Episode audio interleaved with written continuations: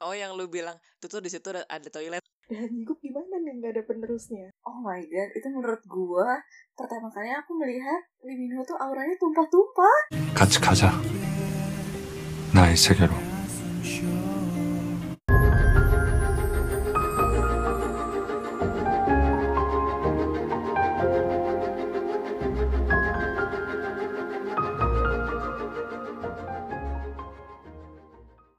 Annyeonghaseyo, Jona Chimida. Selamat bergabung di podcast kami bertiga. Ada gue Ari, Mita, Halo, halo. halo ada Adele. Halo. Nah hari ini kita mau bahas apa nih? Bahas yang lagi anget-anget kali. Apa tuh yang nget-nget gorengan? Apa pria tampan? Gorengan dong. Kalau pagi-pagi, kalau pagi-pagi emang biasanya makan gorengan kan. Cuman kalau di cowon acimnya kita pagi-pagi sarapannya bahas opa-opa yang lagi tampan aja gimana? Iya, betul sekali. Mungkin lebih tepatnya kita eh, bahas drama yang lagi anget kali ya. apa tuh?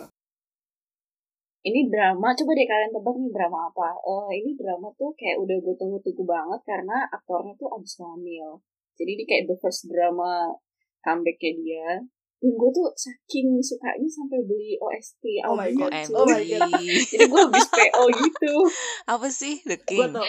Iya, kayak The King, The, The King ya? Eternal Monarch gitu ya. Drama yang me- Iya, yang baru tamat Betul kan? sekali. drama yang menjadi kontroversi ya sih? Uh, Iya, betul, betul banget. Lagi rame banget lagi di internet.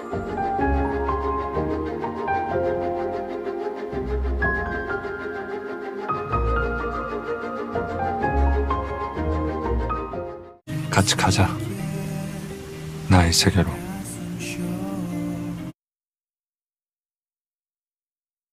Nah, jadi di tengah drama The King yang baru tamat ini yang lagi demam-demamnya nih. Kalian kan nonton dari episode 1 sampai episode 16. Nah, dram drama ini tuh Betul. ada arti tersendiri gak sih buat kalian nih? Karena udah tamat kan biasanya gagal move on tuh ya. Apalagi dramanya kan cukup jadi perbincangan jadi kontroversi ya kan dengan alur yang maju mundur cantik ya kan. Nah, kalau arti drama The King ini nih setelah tamat buat kalian apa tuh? kalau gue sih ini drama yang pengen gue tonton. Karena gue kan orangnya nggak nonton drama banget. Beda banget sama beda banget sama Mita sama Iya Adele sih. yang emang hobi nonton drama. Gue tuh nggak pernah nonton drama. Jadi kalau drama yang gue tonton tuh yang kayak oh kayaknya menarik nih ini intriguing banget terus jadinya gue pengen nonton. Nah karena si The King ini kan dia bercerita tentang kayak parallel universe gitu. Nah gue ngerasa eh kayaknya kok seru ya pengen lihat ah kayak apa sih ceritanya. Ya udah jadi gue nonton deh. Padahal biasanya gue nggak pernah tuh nonton drama.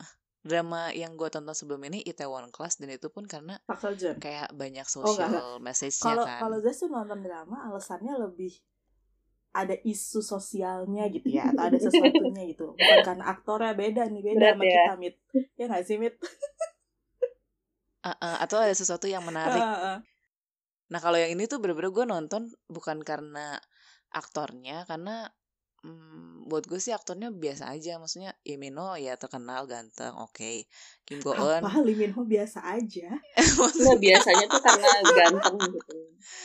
Orang Biasa. semua orang tahu dia Eh, eh, ganteng. ya udah maksudnya dia tipe yang ganteng semua orang tahu. Ya udah tapi nggak ada charm tersendiri yang membuat membuat gue pengen nonton drama karena itu dia Gi- gitu. kita kita apain ya? Si Ari nih nanti kita apain nih sebagai eh, penggemar Lee Min Ho garis keras ya agak nggak terima gitu ya kalau gue dibilang nggak punya charm. Eh Oh gue gue udah bosen ngeliatin muka dia pas kerja di tuh tiap hari oh, lihat muka dia di, di laptop. kok buka kartu sih? Buka kartu ketahuan Nah, nggak apa-apa, nanti sensor aja. ya. sensor aja pas kerja di pip gitu. Bener bener bener. Nah kalau Mita gimana? Kalau Zes kan emang karena ada apa sih cerita yang menarik nih ada parallel universe kan? Makanya Zes nonton gitu. Kalau Mita kenapa nih nonton? Apa karena first love-nya sama Lee Min Ho that's why lo nonton atau gimana nih? Nah, em, betul sih. Jadi first love gue into K-drama itu kan karena Boys Over Flowers ya. Jadi eh, gue suka banget tuh sama Lee Min Ho mulai dari drama itu gitu. Dan eh, kalau kata orang kan kalau first love tuh susah ya lupanya. Jadi walaupun dia udah hamil, udah ke mana-mana, terus sekarang dia ada lagi nih di drama, jadi gue nonton tuh suka gitu.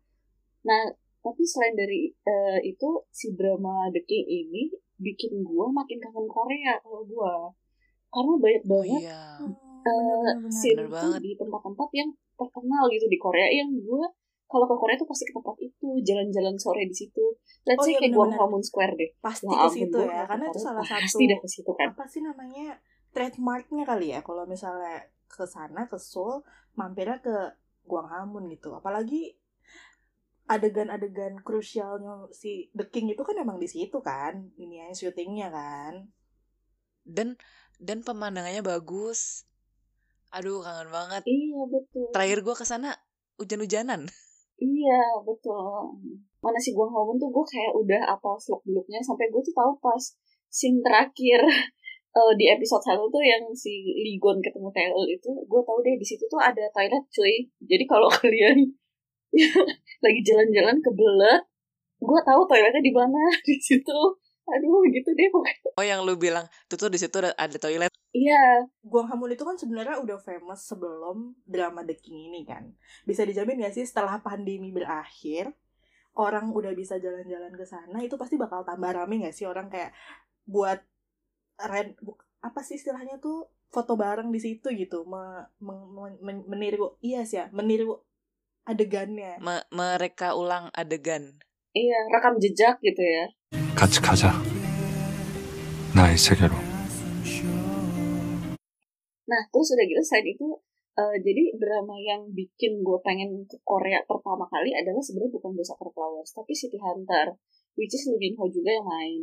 Dan City Hunter itu di Gwanghwamun juga, jadi gue kayak semua itu flashback gitu loh. di Gwanghwamun juga kan Ini nostalgic banget ya drama ini dong berarti. Aduh, makanya gue suka banget sih drama ini karena view-nya tuh Iya, bener-bener. visually stimulating gitu kalau kata gue. Bikin aku tuh kangen Korea banget. bener-bener dan kalau nggak salah juga di City Hunter di Gwanghwamun itu juga trademarknya di situ juga kan sampai sekarang kalau misalnya search City Hunter keluarnya adalah adegannya si Lee Min Ho sama Park Min Young di Betul. situ gitu kan di tengah air mancur air mancur itu kan terus Betul. kalau sekarang Dan sama-sama di akhir episode 1 kan. Iya benar Iya benar kan? benar kayak openingnya di situ kan jadi kayak bener-bener bakalan jadi trademark lagi sih nih kayaknya buat jadi tren wisata kayak bentar lagi Iya, iya. Setuju gue. Itu sih kalau gue, jadi bikin gue kangen banget sama Korea.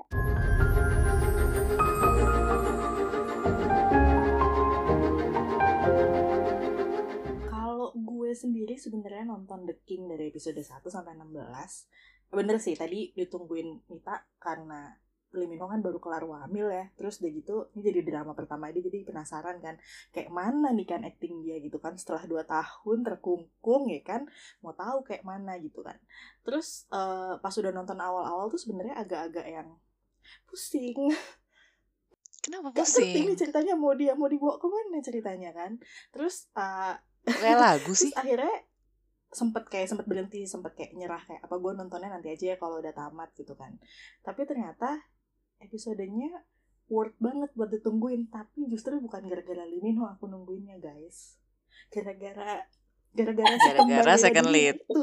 Waduh waduh gara-gara Si Juyong kocak sama itu. Jo Eun Sop dia tuh kalau misalnya iya kalau ada dua manusia itu kayaknya gue akan berpikir 10 kali ya untuk langsung nonton tiap lagi tayang langsung buka Netflix gitu kan cuman gara Hmm. cuman karena kan ada mereka jadi yang gue tungguin kayak bukan kapan si Ligun sama Teol bakal ketemu tapi yang gue tungguin adalah kapan Juyong muncul ya kapan, Kapan? Sop muncul gitu. Tapi dia sih, dia scene stealer banget sih. Aduh. Menurut gue. Gue inget banget tuh pas pertama iya kali. bener bener bener Pas pertama kali si Hmm. Joyong pura-pura jadi Jo Eun Sop. yang dia pakai logat busan terus ngomongnya tuh yang iya, iya, apa? itu lucu banget sih Yang di depan pas dia- atasannya Bener, itu loh. bener. itu Mm, Gue kan sebenarnya- eh, gue kok sebenarnya bisa? nggak Lucu banget. kalau dia akan berimprovisasi acting jadi ensop ya karena kan Iya, dari awal actingnya udah serius gitu sama. kan terus tiba-tiba dia berimprove Mm-mm. sampai ngatain si rajanya itu kaki panjang gunanya buat Igonnya. apa gue iya. itu kocak banget sih. lucu lucu lucu Semenjak semenjak adegan itu tuh gue jadi nunggu nungguin sih. Apa aduh mana nih Joyong Iya, Johnson mana bener, nih? bener, bener. kayak emang bener Kocak dia banget. stealing the scene gitu kan emang beneran lucu aja karena ada dia di situ gitu Mm-mm. jadi kayak kalau gue sih true. nonton The King ini bukan karena kisah cintanya mereka beda dunia sampai alam semesta dibuka itu Mm-mm. Gua nungguin. kisahnya si kembar ini Oke. iya. Terus terakhirnya mengharukan lagi. Es Hmm. Terus- atau es Gue nangis tuh yang kemarin. aduh berat itu pilihan Hmm. yang sulit ya karena kan Susah sebenarnya sih. karakternya beda walaupun orangnya sama Suka dua-duanya. kan. iya, sih beda tapi suka dua-duanya. kalau keren kerenan Juyong sih cuman kalau mau Eh, cari nyaman ya sama Sop ya sih Mm-mm. Makanya nari yang nari yang di Dehan Minggu sukanya sama Jonsop. Dibilang Joyong Iya, kurang benar, ganteng. benar, benar. kalau misalnya di Dehan Minggu kayak sama Sop dong kalau di Dehan Jacob ya sama Oke, Juyong fine. Hmm.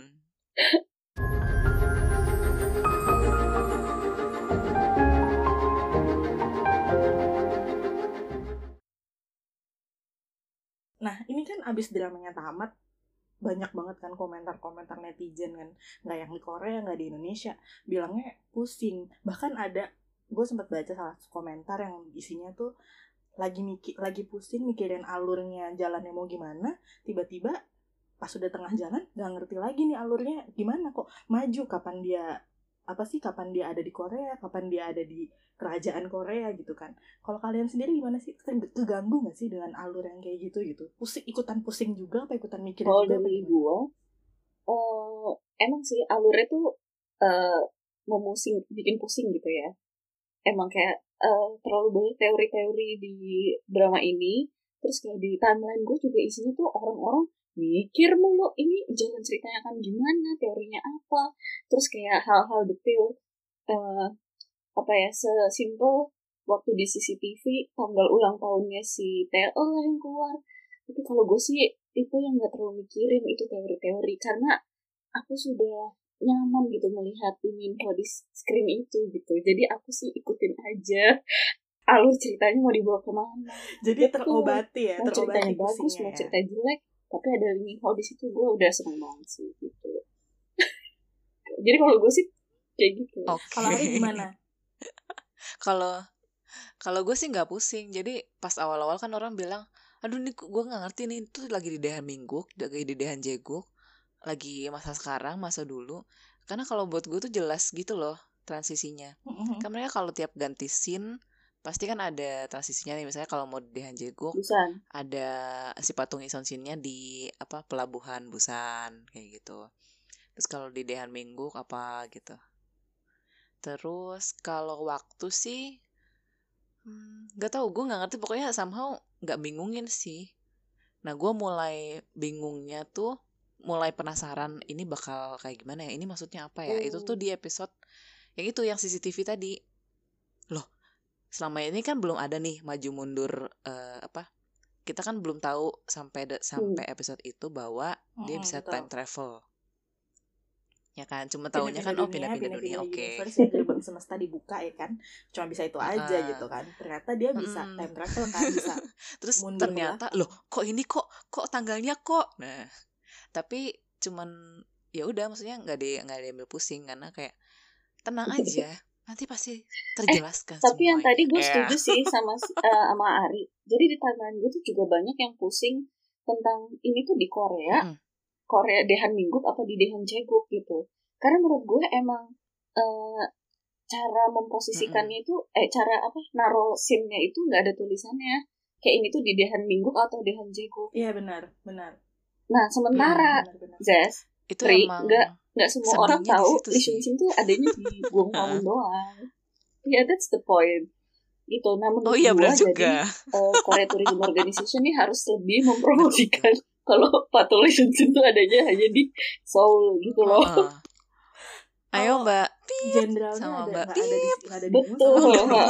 Seoul ya Semoga habis ini orang-orang pada pengen ke soalnya Korea. sebenarnya Heeh. kalau misalnya ya exactly kalau misalnya dilihat lagi sebenarnya benar kata Mita jadi di drama ini sebenarnya walaupun gue menikmati tontonannya gitu menikmati ceritanya salah satu yang bikin gue agak kesel adalah dia nggak ada keterangannya Ini Iya. waktu kapan terus lagi di zaman apa gitu karena gue Mm-mm. sempet ada salah satu adegan eh, ketika eh, time-nya time freeze pertama kali di episode 3 atau 4 gitu kalau nggak salah Mm-mm. itu tuh eh kejadiannya harusnya kan si ketika si Igunnya lagi ada di Dehan Minggu ternyata kan si pamannya Hmm. juga ada di Dehan Minggu kan terus tiba-tiba ada satu scene ketika nunjukin si pamannya itu lagi ada di Dehan Jengkuk gitu. Gue sempat mikir ini orang kapan pindahnya ya? Terus ternyata setelah itu baru ada time freeze-nya. Jadi mereka nunjukin dia pindah dulu baru ada time freeze-nya Ah. gitu. Jadi kayak lah kapan pindahnya? gitu. Mungkin mungkin itu kali yang yang orang juga banyak komplain kan. Jadi karena Mm-mm. alurnya bener scene-nya tuh nggak nggak berurutan nggak harus yang nge-freeze dulu apa pindah adegan dulu gitu.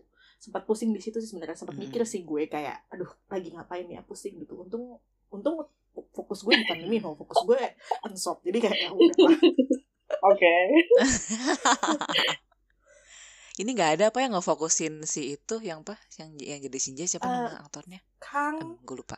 aduh siapa ya aduh ah Kim Kyung. Nam ya nggak sih ya kan Kim bener Kyung kan Nam, Kim- hmm. dia juga sebenarnya lumayan Iya, oke iya, iya, sih sebenarnya. Dia keren loh. Heeh. Aktingnya bagus, terus karakternya juga oke di situ. Dan lihat nggak Oh, kalian iya, suka nontonin ini nggak sih The Swoon Oh, yang iya. di YouTube?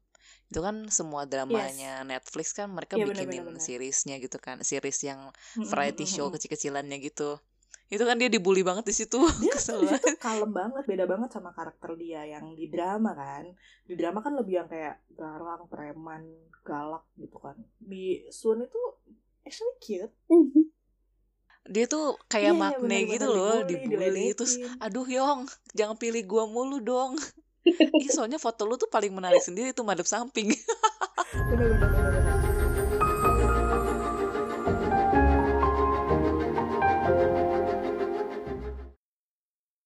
terus eh, selain alur cerita yang katanya bikin pusing ya kayak tadi keluhan kita kan nggak ada keterangannya nih lagi di zaman apa atau lagi di kota mana jam berapa tanggal berapa gitu ada ada lagi yang bikin pusing adalah kemunculan si Yoyo Boy Oh. ingat gak ada adegan itu Nah, itu itu misteri Jadi- banget. Ternyata dia kan perempuan ya coy diperanin sama aktris perempuan kan sebenarnya aktris Eh, Mohon maaf ya, perempuan. kita terlanjur ngomongnya Yoyo Boy gitu. Semoga nanti Maaf kalau ya, udah Dek, ya. dewasa dia nggak apa-apa ya. Jadi kayak cantik. ini dong kayak kayak eh, siapa anak yang perdana menteri yang baru di episode 16 eh si yang yang meranin Mm-mm. Sowu di film Hai Bye Mama. eh Hai Bye Mama itu kan sebenarnya juga dia kan anak Iya. cowok juga kan sebenarnya Mm-mm. terus jadi perempuan terus sekarang jadi laki-laki akhirnya finally setelah dihujat Mm-mm. kenapa nih kok anak laki-laki acting jadi anak perempuan gitu kan terus nih ternyata si Yoyo Boy ini juga ternyata nipu kita juga kan gue juga baru tahu pas kemarin baca review Heeh. oh ternyata dia perempuan ya tapi kehadirannya si Yoyo Boy itu juga bikin pusing gak sih sebenarnya karena kan ternyata gue jadi gara-gara ga- gara-gara gue tahu dia, Dia siapa di episode 16 gue punya prinsip Apa baru guys Mm-mm. prinsip barunya adalah kalau orang datang tuh jangan diabaikan Aduh, ini prinsip apa lagi sih? Gimana?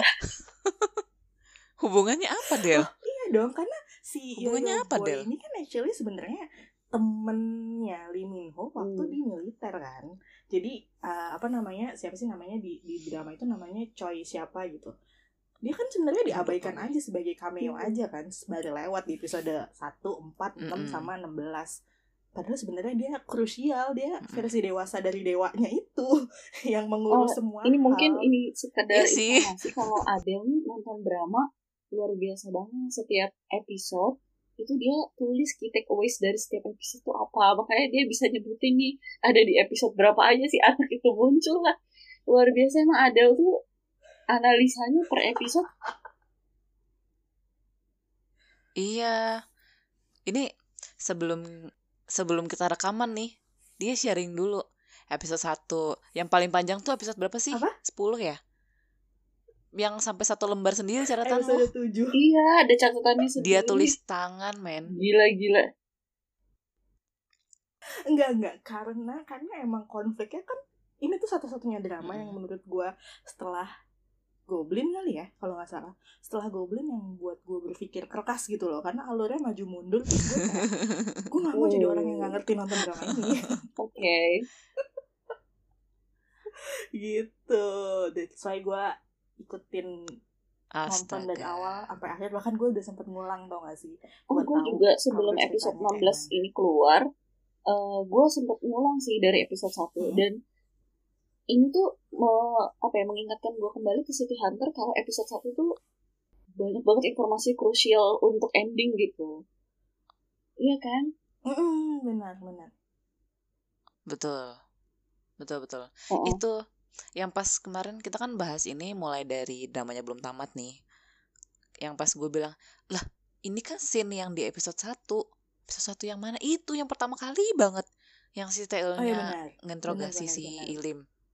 Eh, terus kan kayak kayak yang mana yang mana ya? Itu kan udah episode 1. Kayak kebanyakan orang udah lupa ternyata tuh Iya, dibalikin benar, lagi benar. setelah dibalikin lagi di episode episode. 16 kan di dia suruh cerita kenapa lo ngambil si suling sakti ini kan Dan itu kayak ih, itu udah itu udah dikasih di episode 1 dan kayak ini pasti ada apa-apanya nih.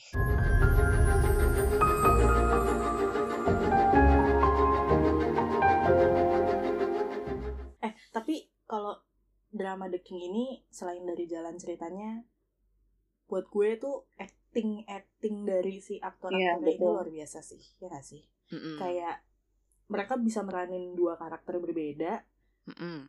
Di dalam satu Iya. jiwa gimana Betul. istilahnya dan yang lebih gila dan yang lebih Kecuali gila lagi Lumino ya? adalah eh, mereka tuh nggak cuma memerankan eh, dua karakter yang berbeda tapi di karakter A tuh misalnya Iya. eh, dia berpura-pura menjadi si B gitu kayak misalnya si Goen deh. Eh, Oh iya, bener, dia bener, ada bener, bener, berperan sebagai Luna sama Jong Tae ada momen di mana si Luna itu berperan sebagai Mm. Jong Tae tapi Pura-pura ini jadi orang Tae-eul. sama iya tapi lo betul sebagai betul. penonton tuh lo bisa lo bisa ngomong kalau itu tuh Luna yang pura-pura jadi Jong Tae gitu itu Lagi keren banget sih menurut Iya, gue keren ya? harus aktor-aktor aktris-aktris yang level actingnya tuh di atas normal gitu yang bisa memerankan ini menurut gue padahal Oh. eh, sebenarnya gue di, jujur Iya, aja di iya, episode satu tuh agak kecewa sama Goen karena gue melihat Goen tuh actingnya bagus tapi bener-bener mengingatkan gue ke Ji Entak di, Go- di Goblin jadi I don't see her as Jo- Jong Oh, iya. Tae-eul di Mm-mm. episode satu The King Jong tapi lebih ke Tae-eul. Ji Entak gitu tapi untuk episode kedua dan seterusnya sih dia udah bagus sih bagus banget apalagi yang scene pertama Luna meracunin Mm-mm. uh, Uripea itu wah gila sih itu wah speechless gue Mm-mm. nonton itu keren banget gue di situ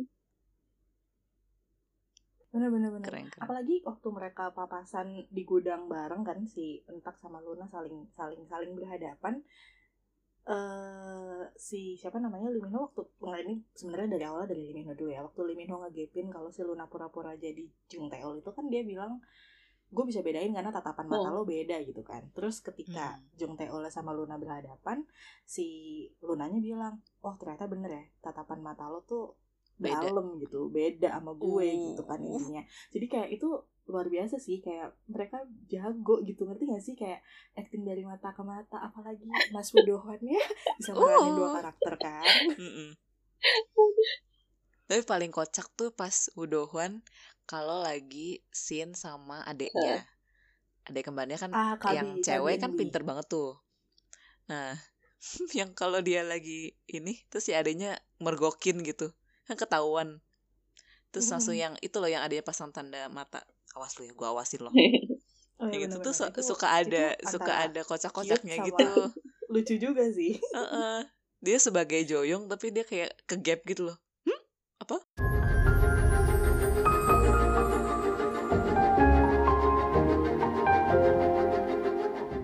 kalau kalian tuh eh, jadi pengen ke Dehan Jacob gak sih saya kalau gue tuh jadi pengen banget gitu ke Dehan Jacob walaupun gue tahu itu hanya khayalan gitu.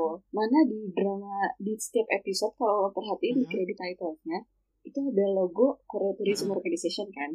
Gue tuh sampai menghubungi iya betul uh, orang KTO terus gue bilang Mbak tolong bawa aku ke DHJ ke tahun depan gue bilang gitu karena Iya, gue iya, suka iya. banget oh my god bener bener bener karena unik gak sih unik gak sih kayak dibandingkan dengan Mm-mm. Seoul masa kini yang udah kita kunjungin kan itu Yang adalah udah tahu. yang Mm-mm. biasa gitu kan yang dunianya si TL gitu kan nah jadi kayak dunianya Ligun tuh kayak totally different kan ada tram Mm-mm. terus Keren, istananya di pinggir Iya. laut ya kan terus sebenarnya khayalan juga sih cuman kayak ya pengen aja direalisasikan butuh banyak uang kali ya itu ya buat mewujudkan istananya Dehan Salah satu itu tramnya ya tuh bahkan ada di eh bukan eh, monorailnya itu ada di Guangdong Square kan kalau yang si Dehan Ceku. Dan salah satu alasan, Mm-mm, kalau gue sih pengen ke Daanjeguk, pengen banget sih. Salah satu alasannya tuh karena si tram itu gue coba pengen naik. Kayak lucu aja gitu. Kalau di sini tuh yang masih ada tram di tengah kota tuh yang setahu gue cuma di Solo. Yang benar-benar masih jalan di tengah kota gitu ya. Kayak kalau di yang tempat lain kan udah nggak Hmm. ada. Terus kayak Iya Dehan sih. Jeguk tuh dia punya charm tersendiri gitu loh. Jadi dia eh, karena dia nggak pernah kehilangan sosok Iya, raja, benar. jadi walaupun dia itu udah modernized, Mhm. tapi mereka tuh nggak nggak westernized gitu loh. Tetap banyak nilai-nilai tradisionalnya. Kayak wow keren loh. Basicnya si Dehan Mingguk itu juga gue lihat walaupun modern banget mereka tuh eh, apa nilai-nilai tradisional tuh masih kuat. Jadi eh let's say lu main ke Guangdong aja deh. Itu tuh gedung-gedung tinggi, tapi lu tuh bisa lihat ada palace kan di situ. Ada ada gembok gung di situ. Padahal itu di gue bilang kayak apa ya area perkot- perkantoran gitu kan. Terus ada kayak aduh gue lupa deh istilahnya kayak gazebo gazebo gitu itu juga dari apa yang desain-desain tradisional gitu. Walaupun di tengah perkantoran yang hal-hal tradisional tradisional gitu juga masih dipegang gitu sih. Walaupun mungkin nggak sekuat di Dehan Jeguk oh my god Dehan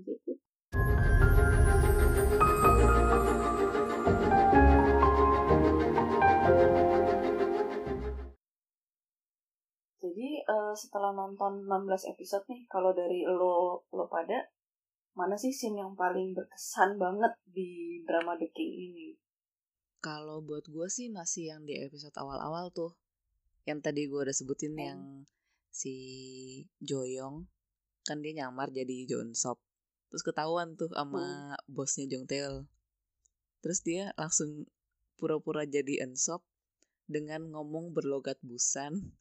Yang kocak banget gitu loh. Kayak di luar karakternya Joyong banget. Itu tuh kayak, itu pertama kalinya kan kita ngelihat Joyong. Eh, Udohwan sebagai Joyong terus dia nyamar sebagai Ensop itu kayak keren banget sih sampai mengesankan banget berkesan banget gitu ya benar-benar benar sampai si si Igonnya pun merasa Heeh. shock kan sampai ujung-ujungnya wow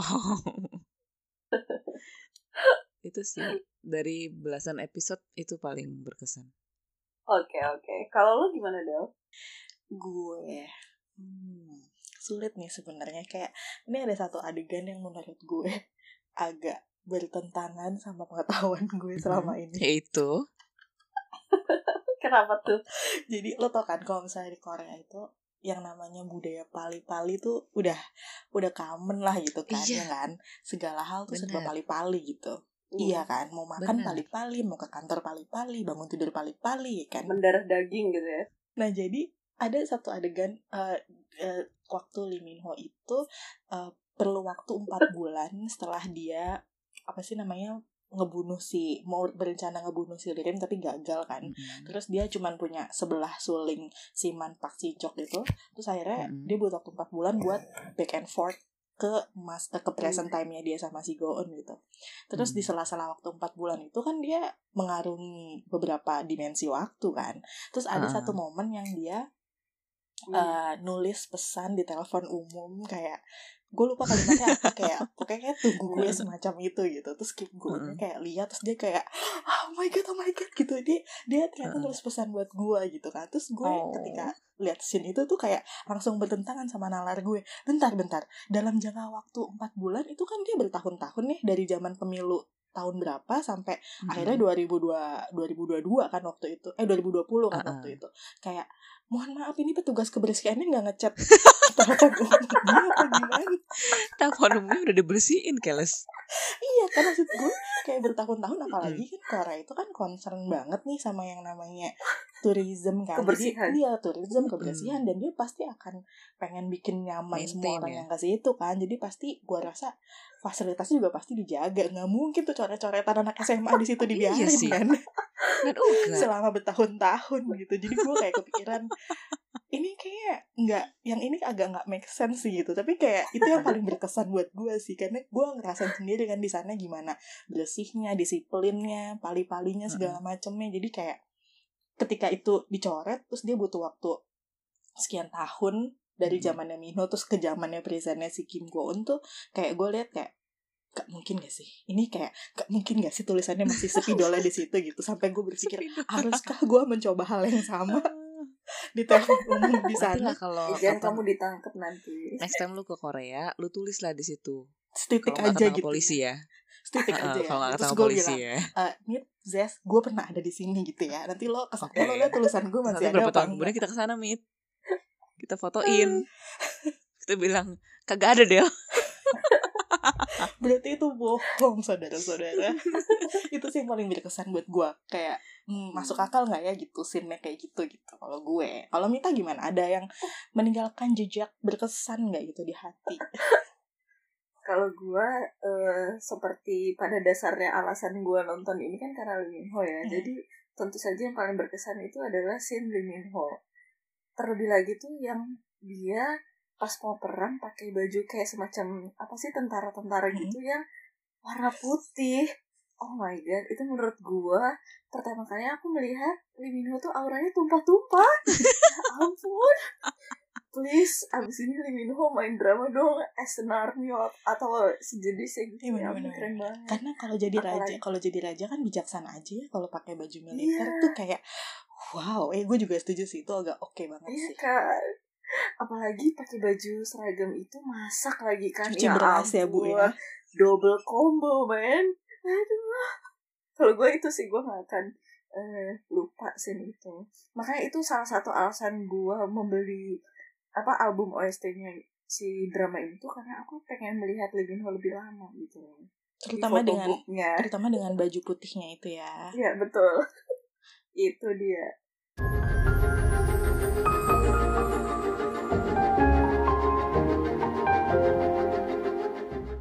나는 대한제국의 황제이고 부르지 말라고 지은 내 이름은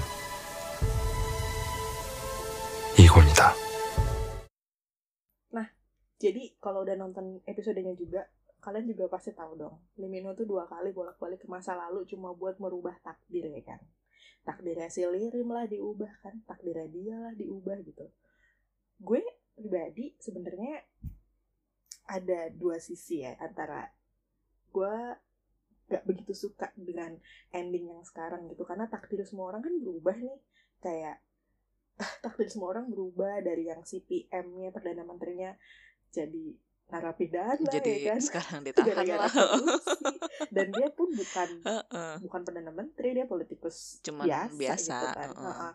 terus udah gitu uh, si Kang Hyung Min Kang Hyung Min balik ah balik ke tapi kan ada dia, juga gitu. yang baik jadinya kan si Luna jadi baik tapi Heeh. menurut gue jadi kurang menantang aja gitu nggak ada kisahnya mungkin gara-gara itu jadi tamat ya coy di episode 16 ya iya kalau nggak nanti sampai 100 episode nanti iya bener sih kayak sinetron ya Heeh.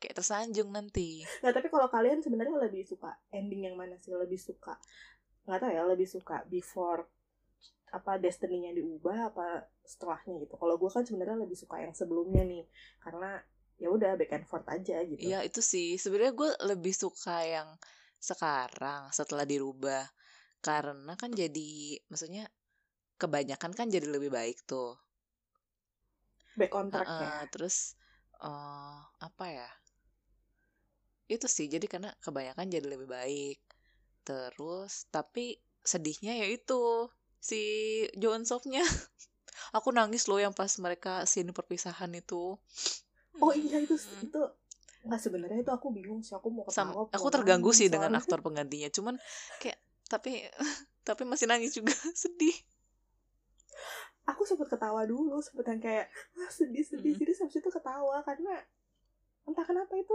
mengharukan tapi lucu juga Mm-mm. gitu. Sebenarnya yang bikin mengharukan kan Juyong ya, cuma gara-gara Ensopnya nangisnya dulu itu enggak terharu kalau gue lagi aku. kehilangan terharu itu gara-gara aktor penggantinya kelihatan banget kesel Mm-mm.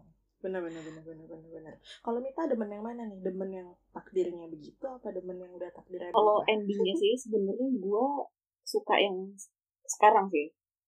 Maksud gue eh, karena ini kayak apa ya ending terbaik untuk semua pihak gitu. Kayaknya ini ending terbaik yang bisa dibikin oleh Kim Man Sok untuk semua pihak yang baik ya baik ya, ya heeh. yang jahat ya terimalah kejahatannya gitu. Tapi kalau suruh menghidupi dramanya, gue lebih suka yang sebelumnya sih, kayak lebih banyak tantangan. Kan hidup tuh perlu tantangan. nih. Iya kan? Walaupun dramanya bagusan begini endingnya gitu. Tapi kan aku berpikir kalau aku hidup di situ. Lagian sebenarnya tuh gue sempat kepikiran juga sih kayak sama si Dehan Jiguk lagi-lagi gue mengkhawatirkan Dehan Jiguk ya karena si Dehan Jiguk itu kan sistemnya kerajaan kan dan kerajaan cuma bisa hidup kalau rajanya punya penerus kan sebenarnya gue sempat berharap kayak toh kalau misalnya takdirnya diubah gue berharapnya si Igonnya tuh kayak bener-bener bakalan punya ratu nih gitu kan si Teolnya entah gimana balik ke situ atau gimana gitu. Tapi kan ternyata sampai akhir Heeh. kita nggak diberikan jawaban itu kan. Gue nggak tahu dia bucin Bahkan aja, kemarin gue gengs. uh, whatsappan sama temen gue terus dia sempet nanya gini ke gue yang gue gue even nggak tahu kenapa dia nanya ke gue gue kan penulisnya ya. Dia tanya dia bilang dia bilang dia jadi gimana? Mereka tuh akhirnya nggak nikah mereka udah jalan aja keliling-keliling semesta aja terus gue kayak kekhawatiran dia tuh kekhawatiran gue gitu kayak gue pun khawatir dengan kelanjutan kerajaan ini akan seperti apa gitu kan. Jadi gue kayak oh ya juga ya mereka nggak nggak ada penerus tahta nih gitu kan. Terus dan nggak mungkin nyuruh yang lain kan. Jadi kayak itu sih gue kalau kata semua orang ini dramanya happy ending menurut gue justru menggantung di situ sih. Jadi kayak 16 tuh sebenarnya lebih ke romansa cinta biasa aja. Jadi gue sekarang mengkhawatirkan dan Jiguk gimana nih nggak ada penerusnya?